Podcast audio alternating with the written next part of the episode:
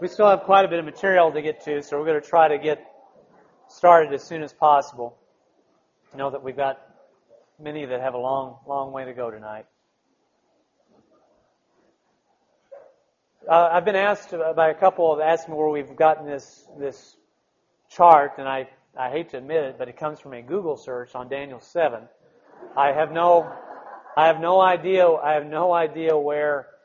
I couldn't figure out what kind of religious source it is, so I will not. You know, you got to be very careful. And there's a lot of when you see a lot of uh, artistic views of the apocalypse or Daniel, they're really uh, over-exaggerated and horrible. But this, I think, this uh, clearly uh, demonstrates what we're talking about with this little horn of Daniel seven with eyes and a mouth. This great system that to me, and is a representative of the lie of the serpent that must be destroyed. Now. Um, Just a few more points about the Arabs, and I don't I don't want to leave this undone, and I would love to get into it in more detail, and we don't have the time this morning to do it. Kind of had to go through and X some comments out. We do want to make it very clear that, that the Arab or Islamic countries, referred to as a pricking briar in Ezekiel thirty-eight twenty-four, excuse me, not thirty-eight twenty-four, I've got my, my reference wrong, but referred to as a pricking briar, and that which will be removed from Israel as an irritant. They do, in fact, have a presence in latter-day events. And I know there's some misunderstanding. I, I believe there's some strong misunderstanding regarding those who have more of a traditional view, and we are, are promoting a traditional view of, of prophecy this morning, that we take the Arabs out of everything. That's not, that's not the case at all. The Arabs, in fact, do play a very strong role in latter-day events. Countries such as, I should say Arab, I've got to also clarify that, Arab or Islamic countries. Countries such as Iran, which is known as Persia, will probably include Iraq, Libya, and Ethiopia. These will be a part of the Gog and Confederacy, as listed in Ezekiel thirty-eight. As any that curse Israel, any that curse Israel will most certainly meet a very ugly fate. We would understand that the so-called Palestinians, and I say so-called Palestinians because there's no such thing as a Palestinian, the so-called Palestinians and groups such as Hamas and Hezbollah will be dealt with, either by Israel before they are invaded by the Gogian host, or as a collateral damage when Gog, Gog comes down, or as being wiped away as a part of the work of Christ and the saints. But it should be realized that other countries, though not particularly friendly to Israel, will not be necessarily aligned against Israel in the great crisis of the last days, as this is indicated in the Scriptures. Uh, according to Isaiah nineteen and Daniel eleven, Egypt will itself be a, a victim of the invasion of, of Gog. Um, the governments of the Arabian Peninsula, Sheba and Dedan, uh, the oil producers, are aligned with Tarshish or the British U S alliance when Gog comes down to take a spoil. So there's much more that can be said about this, but we have to recognize that the fact that the Arab or Islamic countries do play a very important role in latter-day events, and they will, in fact, be dealt with. Moving on. Daniel eight. Daniel eight focuses, and this we're going to move pretty quickly through this. Daniel eight focuses on the rise of Greece under Alexander, and later into the Grecian or Eastern aspect of the Roman Empire as the little horn of the goat, not to be mistaken with the little horn of Daniel seven. Russia, it is our belief, will be the latter-day manifestation of this little horn, which will stand against the prince of princes, as is mentioned in Daniel eight twenty-five, as Russia's political, religious, and cultural roots are directly derived from Constantinople. As Constantinople is considered the second Rome, Moscow is considered to be the third Rome.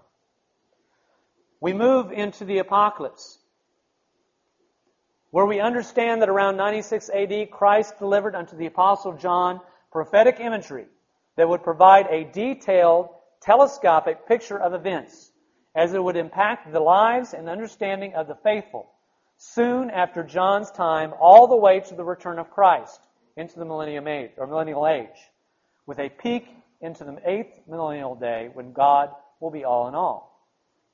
This is what we call the continuous historical interpretation of the apocalypse. This is our unamended Christadelphian heritage. The symbols found in Daniel continue here, and in Revelation twelve we have details regarding Daniel's fourth iron, Roman power, or fourth beast that is here mentioned as a dragon. In Revelation twelve, here the dramatic and world-changing transition from paganism to an adulterated form of Christianity is chronicled due to the efforts of Constantine in the fourth century A D out of Constantinople. Revelation thirteen continues with the chronicling of the giving of power by the Roman authority that was set up in Constantinople, the dragon, to the ten-horned beast that had risen out of the sea, the Mediterranean area, and was an amalgamation of the lion, bear, and leopard seen in Daniel seven. Again, remember how closely these things are related to one another. This is a further description of the rise of Catholic religious power that would be centered in Rome.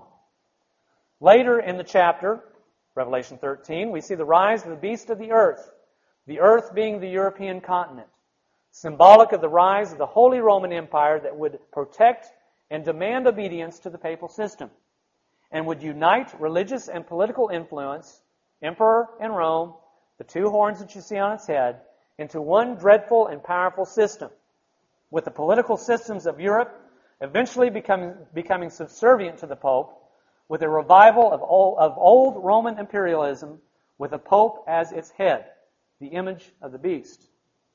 And again, why does it matter? What does this have to do with service to Yahweh? We have to understand that this is a grand, a magnificent arch enemy to Christ and the saints. And as it is our enemy, as it is Christ's enemy, as it is God's enemy, we have to understand the development of the system, understand how to be apart from it, and to warn others as well. And understanding that we will be a part of its grand demise in the end times. This is a part of our hope. It's a part of our hope. Finally, in Revelation seventeen and into chapter eighteen, this horrid and blasphemous religious system, Babylon the Great, the mother of harlots, passes into its final stage. Having long been stripped of political power, this Roman religious system, as defined as a harlot, continues in her adulterous ways to deceive and influence the nations, as she rides on the back of the European beast. This is the enemy that we need to be looking for.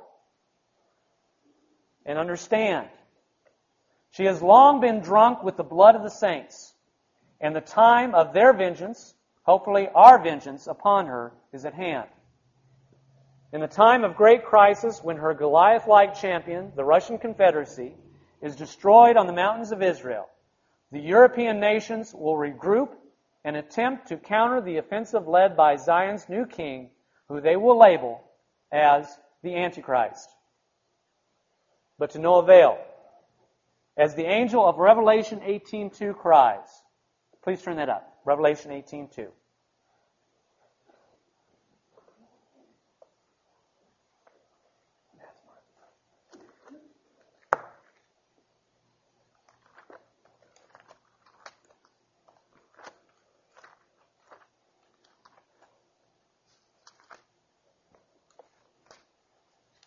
Revelation eighteen and two. This angel cries with a mighty voice, Babylon the Great is fallen, is fallen, and has become the habitation of devils, and the hold of every foul spirit, and a cage of every unclean and hateful bird. For all nations have drunk of the wine of the wrath of her fornication, and the kings of the earth have committed fornication with her. And as hymn one forty-three stated that we read earlier, see the papal idols falling, worshipped once, but now abhorred. Now, throughout the prophets, we are provided with awe-inspiring details as to the nature and beauty of the kingdom of God that is to supersede the kingdom of men. In the book of Isaiah especially, we see a concentration of unambiguous visions. Isaiah chapter two, two through four, memory verses of ours, describe the new religious and political capital of the world as Jerusalem. Isaiah two, two through four, for out of Zion shall go forth the law and the word of the Lord from Jerusalem. The inhabitants of the earth will joyfully flock to this city to learn of God's ways. The passage goes on to describe the peaceful state of the kingdom, And they shall beat their swords into plowshares, and their spears into pruning hooks. Nation shall not lift up sword against nation, neither shall they learn war any more. In Isaiah eleven, after describing in beautiful terms the passive nature of once carnivorous and deadly beast toward the lamb, cow, and little child, we read in verse nine, "They shall not hurt nor destroy in all my holy mountain, for the earth shall be full of the knowledge of the Lord as the waters cover the sea." The latter portion of the book of Ezekiel gives a vivid description of the magnificent temple and its service that will be erected under the administration of Christ. We are also given a specific map as to the massive land grant that will be rewarded, and this is just this doesn't even show the whole thing, according to the promise to the natural descendants of Abraham, the Jewish people who have been redeemed and restored to the land. This leads us to comment upon the central role that the natural descendants of Abraham play in the plan of God, past, present, and future. And as important as the Jewish people are in their fate, this has also become an unfortunate, a very unfortunate battleground for us. Though the gross failings and severest of punishments of the Jews is recorded for our learning, we are constantly reminded that they are in fact God's people and witness to His existence and His plan for this earth. Scripture after Scripture explains in great detail their, compla- their complete restoration. The whole house of Israel, Ephraim and Judah, as a remnant to the land of promise. Their future repentance, future prosperity, their future exalted and preeminent position over the Gentile nations, and their restoration to true favor with God. There are over three hundred references cited in the Index Rerum. If you have an Index Rerum, over three hundred references cited to attest to the fact of Israel and of their future glory. Israel, on a national basis, is not chosen due to any numbers or any inherent qualities of righteousness. But as we are told in Deuteronomy seven eight, that because the Lord loved you, and because He would keep the oath which He had sworn unto your fathers.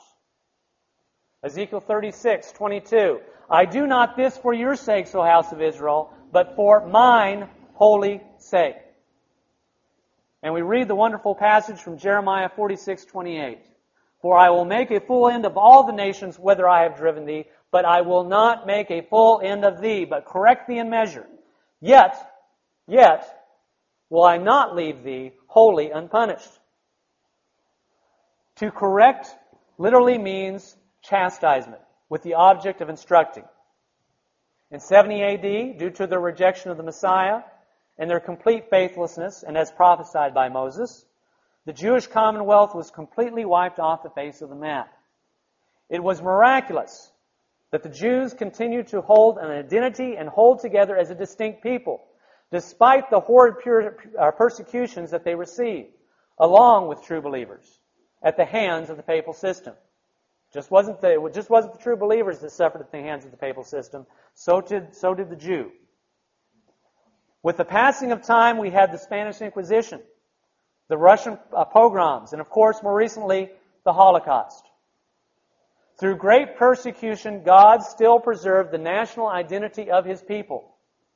In nineteen forty-eight, we witnessed the gloriously thrilling establishment of a Jewish state and a continued partial return of Jewry to the land, which provides token proof as to God's workings in this earth and as evidence that He will certainly perform His word in restoring, as we read throughout the prophets, and it hasn't happened yet, the whole house of Israel, under obedience to and knowledge of the Messiah, their king, Judah and Ephraim.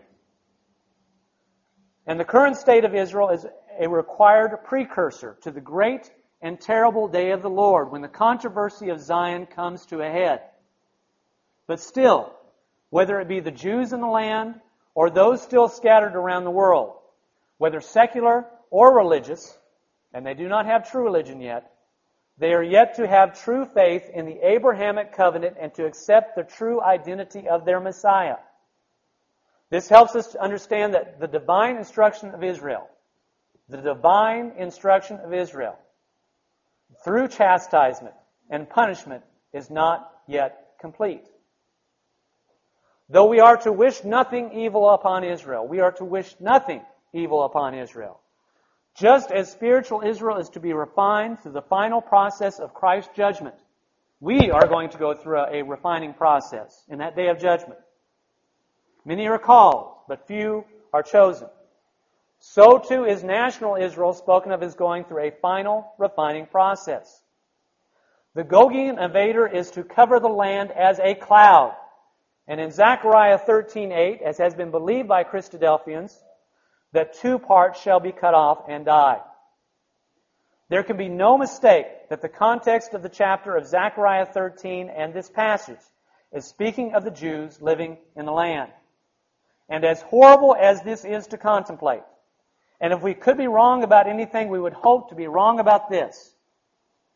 But the Scriptures speak plainly. The outcome of this, the outcome of this refining process is one of the most beautifully dramatic outcomes found in the Scriptures. It is wonderful what comes out of this horrid, the horrid events to come upon Israel on the face of this earth. Verse nine of Zechariah thirteen states, "And I will bring the third part through the fire, and will refine them as silver is refined, and I will try them as gold is tried. They shall call on my name, and I will hear them. I will say, it is my people, and they shall say, the Lord is my God."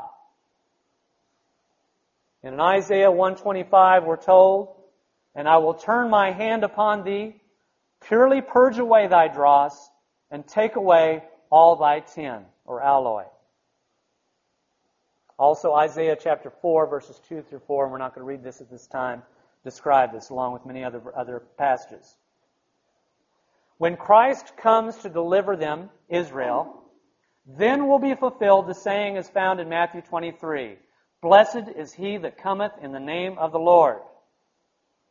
Their response, as we are told in Zechariah twelve ten, "And they shall look upon me whom they have pierced, and they shall mourn for him as one mourneth for his only son, and shall be in bitterness for his firstborn.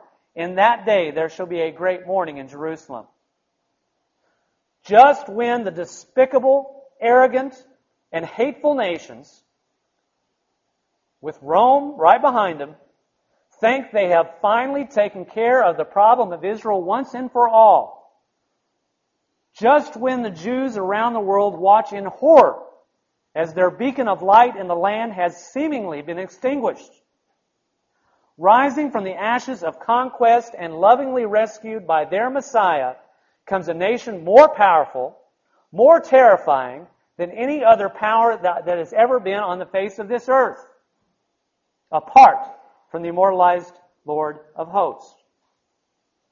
Zechariah twelve six. "In that day will I make the governors of Judah like an hearth of fire among the wood, and like a torch of fire in a sheath, and they shall devour all the people round about on the right hand and on the left." Jeremiah fifty-one twenty.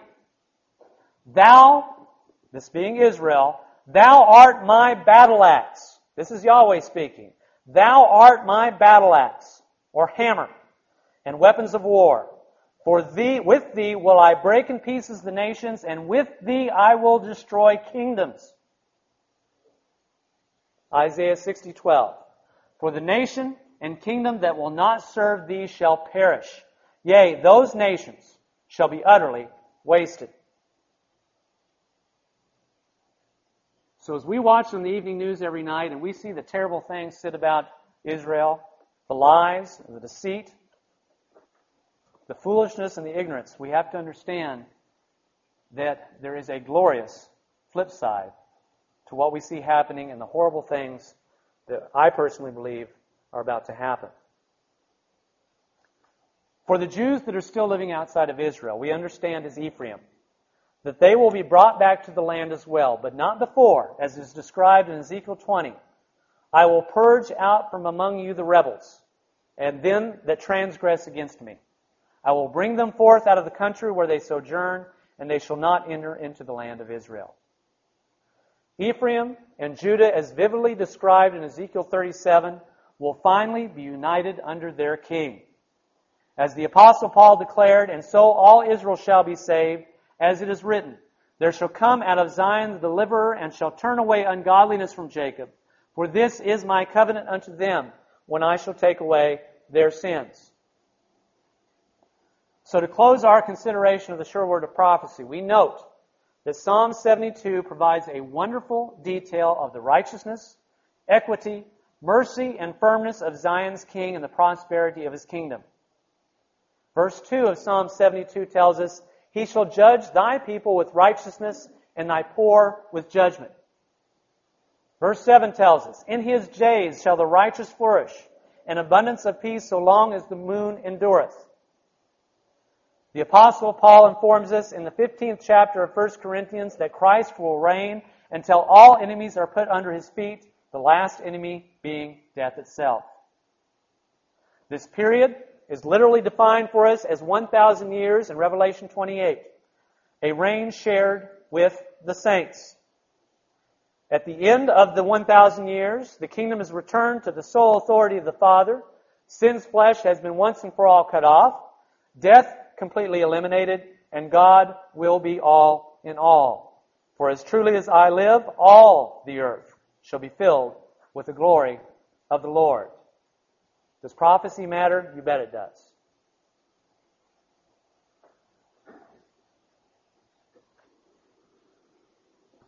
Our walk. Seasons of comfort. Volumes one and two, Nazareth Revisited, The Life of Jesus, The Ways of Providence, Help and Comfort from the Scriptures, Brother Pete.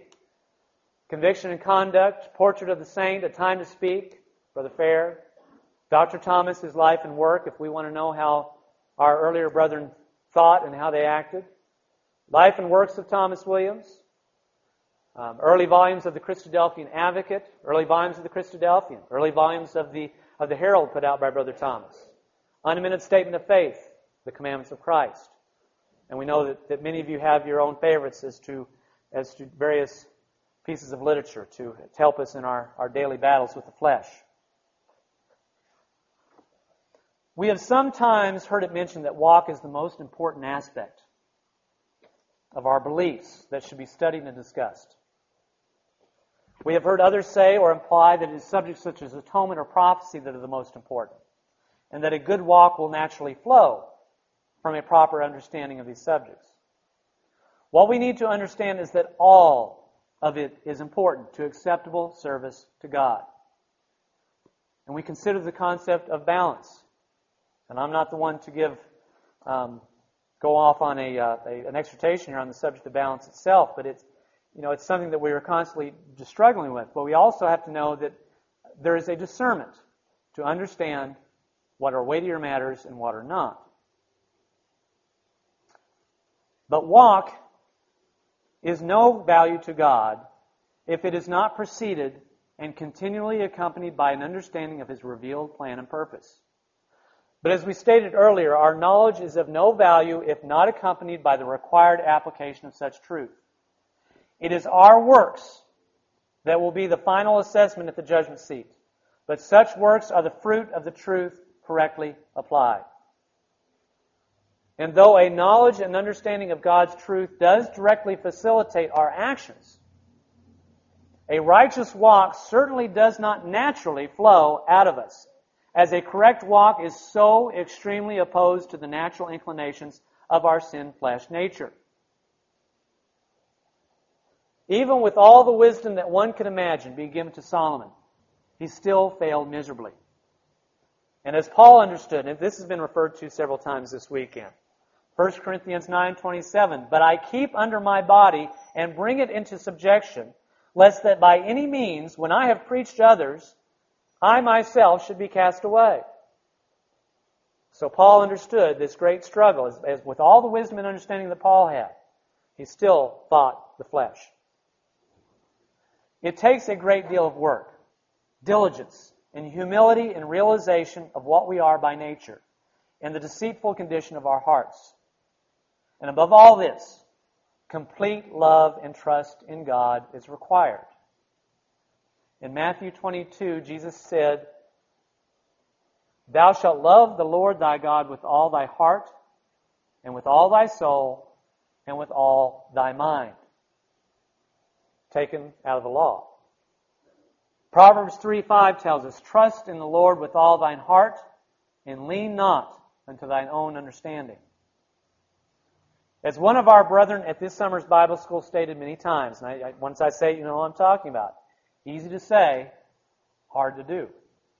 Easy to say, hard to do. In John three two, let's go there. John, First John three two.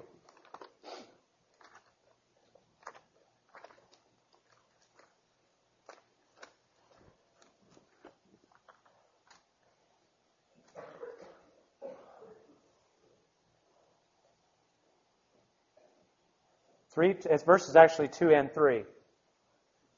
It says, Beloved, now we are the sons of God, and it doth not yet appear what we shall be. But we know that when He shall appear, we shall be like Him. For we shall see Him as He is. And every man that hath this hope in Him purify, purifieth himself, even as He is pure. Every man that hath this hope in Him, in Christ, purifieth himself, even as He, or Christ, is pure. In Romans twelve, verses one and two, we read, I beseech you, therefore, brethren, by the mercies of God, that ye present your bodies a living sacrifice, holy, acceptable unto God, which is your reasonable, which means logical. To be reasonable means to be logical. It is our logical service, based upon all the things that have been revealed to us. The great salvation that we have, it is our logical service to offer ourselves as a living sacrifice. And be not conformed to this world, but be ye transformed by the renewing of your mind, that ye may prove what is that good and acceptable and perfect will of God. Based upon the hope that we have, the hope that is given to us, we therefore have the responsibility, following the justification that we have been given, the imputation of Christ's righteousness upon us through His shed blood, with actual righteousness of our faithful walk. We must follow this imputation of Christ's righteousness upon us with actual righteousness of a faithful walk. The word purifieth, as used in First John, literally means to make clean. We must reflect in our walk, in our service, the grace that has been extended to us. As baptized believers, we are under the constitution of righteousness. And therefore, we must act like it. We have to act like it. After dealing with the legal aspects of justification from condemnation and the constitution of sin in Romans five, the Apostle Paul then follows in Romans six with the manner of life that should be practiced by those so justified. In verse eleven of the sixth chapter of Romans, and this whole chapter is one giant exhortation along this line, Paul says, Likewise reckon ye also yourselves to be dead indeed unto sin, but alive unto God through Jesus Christ our Lord. Let not sin therefore reign in your mortal body, that ye should obey it in the lust thereof. Neither yield ye your members as instruments, which means tools, of righteousness, or excuse me, of unrighteousness unto sin, but yield yourselves unto God as those that are alive from the dead, and your members as instruments of righteousness unto God. And in verse eighteen, being made free from sin, ye become the servants of righteousness. As we are to be instruments of righteousness, we understand that we are to be tools in God's hand. Service to Yahweh in twenty eleven. The tool does not act on its own, but does the will of the one who holds or controls that tool. Whose right is it to define the parameters and works of righteousness? It is Yahweh's prerogative alone. But every time we adapt worldly practices into our lifestyle, every time I adapt worldly practices into my lifestyle, and then make the fatal mistake of creating justifications for it, we have put ourselves in the place of God and have therefore become the definers of what is according to righteousness and what is not. Some brethren misuse the principle of liberty in Christ as a license to exercise their own sense of free will and to participate in what earlier brethren scripturally understood as sinful or inappropriate. But what these libertarians, what I, what I would call libertarians and not in a positive sense, view as outdated restrictions. But the liberty we are given is from the dominion of the sin constitution, and the shackles that, that personal sin creates for us, as well for the, for the Jews, it was the burdens of the law of Moses.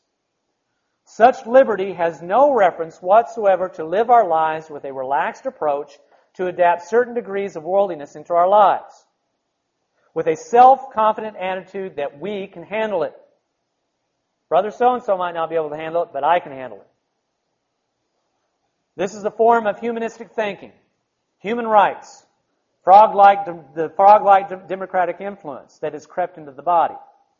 This practicing of a one foot in the world and one foot in the truth lifestyle is more of the norm than the exception, because it makes living the truth more palatable, giving allowance for what is pleasing to the flesh, while clinging, clinging to a form of religion in the attempt to satisfy the conscience. I can have my cake and I can eat it too. But by our baptisms, we become servants. Well, I thought I put a, I lost a slide in there somehow, but we'll go on. By our, our service to God, we are told we become servants as being baptized into Christ. The Apostle Paul, in the greetings of his various epistles, repeatedly stated that he was a servant of God in Christ. We read in, in, in Revelation that the, the apocalypse is given to the servants of Christ. The word is from the Greek doulos, which means bond, servant, or literally slave. Paul understood that he was a slave to the will and direction of God and His Son, as we are to be. Now think about that. We are to be slaves. Now what is the duty of a slave? To please his master, and to be ready to carry out every command. His time and effort is not his own. From sunrise to sunset, he is ready and willing to serve. But such slavery is not according to the oppressive and demeaning nature of the repression of men by other men. We have heard the call of Yahweh and His truth, and we have willingly submitted ourselves to a wonderfully merciful and eternally beneficial order. Our service is one is to one who loves us and cares for us, and asks nothing of us that is unreasonable or that will do harm to us in a spiritual sense. And if we truly love Him, who we serve, as Christ stated, if you love me, keep my commandments. Now, what are the commandments of Christ? We're not don't have the time this morning to go through all of that, but we have fifty-three of them listed with scriptural reference in the back of our statement of faith. The responsibility of our service, of our submission, is total. As we read in Romans twelve, we are to be a living sacrifice, which draws upon the lesson of the burnt sacrifice, that which was totally devoted and burnt up to God. It is the reasonable or logical expectation and outcome for God's servants, based upon the great mercy and glorious hope that has been extended to us. And we know that Christ even tells us, even after we do all that we can in our service, that we are still unprofitable servants. In Ecclesiastes twelve thirteen we read, "Let us hear the conclusion of the whole matter. Fear God and keep His commandments, for this is what of man?" Can anybody fill in the blank? Whole duty of man. Christ was our utmost example of serving Yahweh of this in His complete submission to the Father's will, without sin, even unto death. Do we really understand what such service means as we live our lives in these very evil last days? One of the commands given us is that we are to be strangers and pilgrims, set apart from the general stream of humanity. But does being a stranger and a pilgrim merely imply that we have and maintain different beliefs from the world, that we don't vote or serve in the military, or is something much more commanded of us? And that's been talked about this weekend as well. Is something more commanded of us?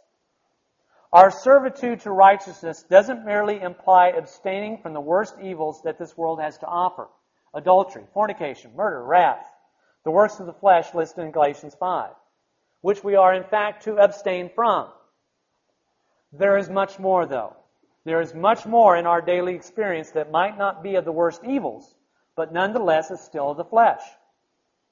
So much of what we may be attracted to may appear as harmless, and there may be no direct scriptural prohibition against it. In such cases, the incorrect question to ask is, what is wrong with it? And we believe that the correct question to ask is, what is right about it? How does this serve our Lord?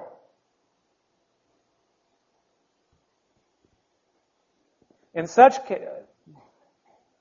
moving on, the Pharisees themselves made a good show of not being as other sinners in their abst- abstention from various evils, and gained great, and gained great satisfaction from such a fact. But the Pharisees found loopholes, didn't they?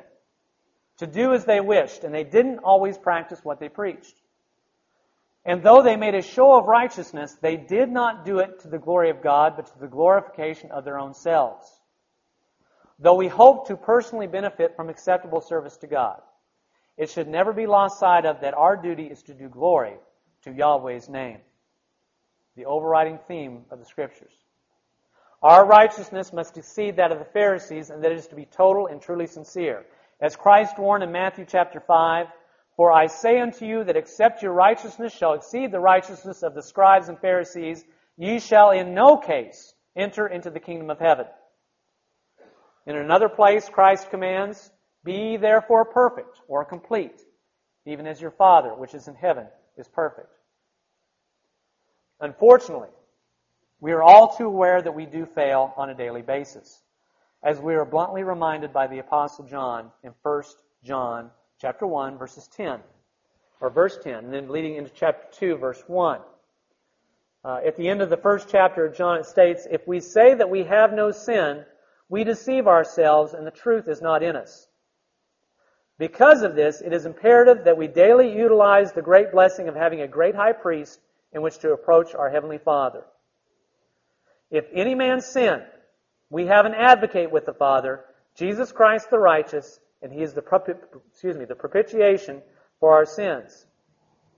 As is demonstrated on Brother Bachman's chart over here, we have those vexing principles illustrated as stumbling blocks or stumbling stones of the lust of the flesh, the lust of the eye, and the pride of life that continually hamper our walk and service to Yahweh on the path to Eden. Our service cannot be polluted or hampered by the incompatible principles espoused and manifested by the world. And as Christ has commanded us to be a light to this dark world, we cannot be such if we allow the darkness of this world to dampen, even to the slightest degree, the obvious nature of such God-given illumination. As has been recently mentioned to us, darkness and light, black and white, can only combine to make shades of gray. And there's nothing gray about God's truth. As the believers were bluntly warned by James in chapter four, verse four, "Ye adulterers and adulteresses, know ye not that the friendship of the world is enmity with God? Whosoever therefore will be a friend of the world is the enemy of God." There's no gray area here. No ifs, ands, or buts. It is impossible to serve Yahweh acceptably if He views us as adulterers and adulteresses. How comfortable are we, how willing are we to risk our lives in blurring the lines between the world and ourselves? And consider the blunt commands given to us by Christ in His Sermon on the Mount, which has also been mentioned. Comparing ourselves with the teaching and examples of Scripture, or even charting the changes in attitudes and practices compared to twenty, fifty, or one hundred years ago within the household, if we are honest, will reveal a terrifying, a terrifying perspective as to how much more tolerant and reflecting we are of the world in all aspects. Think back on the words and examples of brethren long ago and not so long ago. Read the old Christadelphian advocates. Read the old Christadelphians, and you will see a zeal, a self-sacrificing devotion to the cause of the truth, and a clarity of belief and moral practice that should make us ashamed, should make me ashamed. Read the articles. the editorials, and even the great exhortation that will be found in the intelligence ecclesial news sections. And we will find that something has drastically changed. We need to stop dismissing our early examples as relics from an outdated time and understand that the old paths are to be embraced and not forgotten. The truth itself never changes, and it is not moldable. It is not moldable to fit the changing times. But most certainly our relationship and approach to the truth as a body has changed over the years as we have changed with the world, having included more and more of the world into our lives and into our thinking. Again, we don't have to do the worst things that the Scriptures speak about to be worldly. Putting ourselves and our community's connection to Yahweh and His Son in serious question in these last days, no matter what doctrines we claim to still hold. Like those James condemned in the first century, how guilty are we of spiritual adultery or unfaithfulness? Considering where we stand in relation to the nearness of Christ's return and our position in this Laodicean epoch, we should be, we would be very foolish if we think that the blunt warnings and condemnations delivered to the children of Israel or those given to the first century ecclesias for their unfaithfulness do not also apply to the latter-day ecclesia, if not more so. And the scary part is, they all thought that they were doing just fine. The children of Israel, the early ecclesias, they thought they were doing good. Understanding that Christ's return is at the door, it is a matter of life and death. It really is a matter of life and death for us to fearfully examine where we stand. Continuing on, it is, it is important for us in our service to Yahweh to always be cognizant of what is required of us. We have mentioned that we are to love the Lord God with all our heart, soul, and mind. Such is all-encompassing. Connected to this, we are to seek first the kingdom of God. Such is to be our primary goal and the end objective in our service, crowding out time-consuming service in the pursuit of career success and personal pleasure and leisure. We do, we do need to work for our daily bread, and we are not suggesting there's no time for relaxation, for without it we would literally go mad. But where do our continual affections and purpose lie? Now, this is a very difficult thing to contemplate as the modern world forces upon us, and we allow it, so many distractions and instantaneous gratifications. Brother Al had a very good graphic that he put in his class uh, on, on Saturday that demonstrated all the different things that we have to distract us. Brethren, the world is falling apart, but yet we, we have no shortage of things to give us instant gratification. God did not design us to indulge in these things and still be capable to serve Him acceptably. We're not designed for it. It's that simple. And again, where do our continual affections and purpose lie? Well, we will be able to answer that question very soon for ourselves before Christ at His judgment seat. And He will not be interested in how we try to justify or Our, he will not be interested in how we try to justify our indulgence in these things. So what does God require of us? What does He require of us as servants? Such is beautifully and simply stated in Deuteronomy ten. Turn it up, please. Deuteronomy ten, verses twelve and thirteen.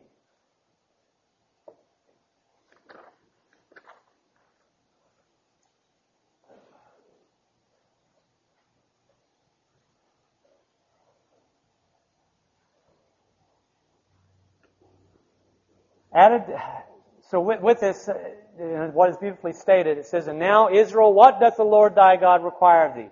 But to fear the Lord thy God, to walk in all His ways, and to love Him, and to serve the Lord thy God with all thy heart and with all thy soul, to keep the commandments of the Lord and His statutes, which I commanded thee this day for thy good."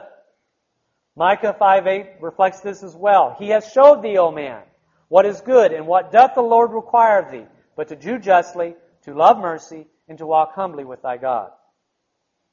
Added to complete love and devotion to Yahweh, we are also commanded to love our neighbor as ourselves. Directly related to this is what we know as the Golden Rule. "Therefore, all things whatsoever you would that men should do to you, do ye even so to them, for this is the law and the prophets," as spoken by Christ. We are allowed no retaliation for wrongs or abuses done against us, and in fact, are commanded by Christ to love our enemies. Matthew five forty-four. But I say unto you, love your enemies, bless them that curse you, do good to them that hate you, and pray for them which despitefully use and persecute you. Easy to say, very hard to do. In Galatians six ten, the Scriptures command us to do good unto all men. But here the focus is made very clearly, especially unto them who are of the household of faith. In First Peter one twenty-two, we, we read, seeing ye have purified your souls in obeying the truth through the Spirit unto unfeigned, unfeigned means without hypocrisy, love, or Philadelphia, of the brethren, see that ye love one another with a pure heart fervently. Now, such love does not include capitulation to, tolerance, or fellowship of error as to not hurt anyone's feelings. As a matter of principle, agape, or love, desires the utmost spiritual welfare and the eventual salvation of others apart from personal feelings, while at the same time it hates every false way. Understanding that such leads to death and violates our first and foremost command to love God. It is a love that is not natural, but grows out of a shared commonality or fellowship of unified acceptance of the principles of the truth. We are not to love the world, and we are not to love that which is false. Love rejoiceth not in iniquity, but rejoiceth in the truth. And such love is not to descend to the respecter of persons, where the more natural, emotional level known as filial drives who we think is and who is not worthy of our respect and affection. Unfortunately, as we stand here in twenty eleven, this critical principle of love or agape towards our brethren has been turned upside down. Instead of the love of God and stringent adherence to His commands coming first, there is a widespread exaltation of the love of brethren, or the love of man, which is what it amounts to, coming first. We often see the more filial and social levels of affection take precedent, making allowances for what God does not allow so that friendships, family ties, and goodwill under the umbrella of fellowship might be preserved, regardless of the commands of God. Our love and fellowship is to be based, driven, and preserved upon shared and unified understanding of God's doctrines and belief and application. Philippians two two.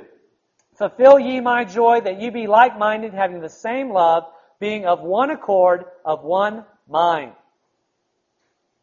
And there's many other verses to go with this.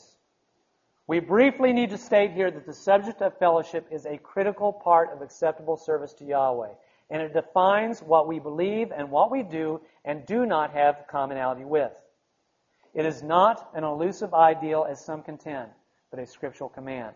We cannot claim to hold the truth, to love God, and love our brethren while we allow the free run of error. Though there has been a modern tendency to broaden the scope of fellowship and to lessen the responsibility we have in its enforcement, we cannot escape the scriptural commands given to us regarding its principles. Now, the challenges in serving and, and, and concluding here, the challenges to serving Yahweh in twenty eleven are great. But this offers us no excuse. We have no excuse to shirk the responsibilities that we have accepted through baptism. First of all, we are to endure unto the end. And there's much more that can be added here, but this is just a summary. We are to continue in the faith. We are to contend, which actually means to agonize, for the faith once delivered unto the saints. We are to hold fast the traditions, our Christadelphian heritage. Hold fast that which is good. Practice pure religion. Visit the fatherless and widows in their affliction, and, keep, and to keep unspotted from the world. Have no fellowship with the unfruitful works of darkness. Walk according to the old paths. Watch for the Lord's return. Watch and defend the household against falsehood. Speak and exhort and rebuke when necessary. Judge not, and judge, also judge righteous judgment. And just to comment on that briefly, judge not means do not presume to stand in the place of Christ to pass final condemnation on others, while at the same time we are to judge righteous judgment in the discernment of right and wrong and our relationship to it. Be ready always to give an answer for the reason of the hope that is in you. And fear ye not the reproach of man, neither be ye afraid of the revilings, which comes with the faithful service to Yahweh. This comes, whether it be the reproach of the world or the reproach we receive, we receive from those within the household. As we have already stated, the challenges of our times are overwhelming, but the time is short. We have been given a great and wonderful hope, the hope, the faith, comprised of doctrines that cover every aspect of salvation from sin and death, hope for the future, discernment of events both past and future, and instruction in how we are to manifest the righteousness of God and serve Him. As is stated in Hebrews two one, therefore we ought to give the more earnest heed to the things which we have heard, lest at any time we should let them slip. How shall we escape if we neglect so great a salvation? Though there is no doubt, disagreement, and maybe even some anger to some of the things we have expressed or the way we've approached it, such has not been our intention, and hopefully it is understood why we have done so. We have taken a broad, broad stroke and touched on a great many things in order to provide a full view picture of our understanding of the faith in the last days and our service to Yahweh, which is to be in sincerity and in truth. The days are evil, and unfortunately the foundations, fundamentals of the truth in its simplicity are not talked about and lauded as much as they once were. And we are seeing the fruits of that neglect. Either we think we are too smart for the basics, we have itching ears, or just don't have the time. Whatever the reasons, the result we see is confusion and strife. Now, all we can say in closing is what is expressed by the Apostle Peter, and we hope to add special emphasis to all those things that have been spoken of for the past few days of, of speaking of those worthies of old. But in First Peter one thirteen, wherefore gird up the loins of your mind, be sober, and hope to the end of, for the grace that is to be brought unto you at the revelation of Jesus Christ. Gird up the loins of your mind. Be sober and hope to the end. And we very much appreciate your time this morning.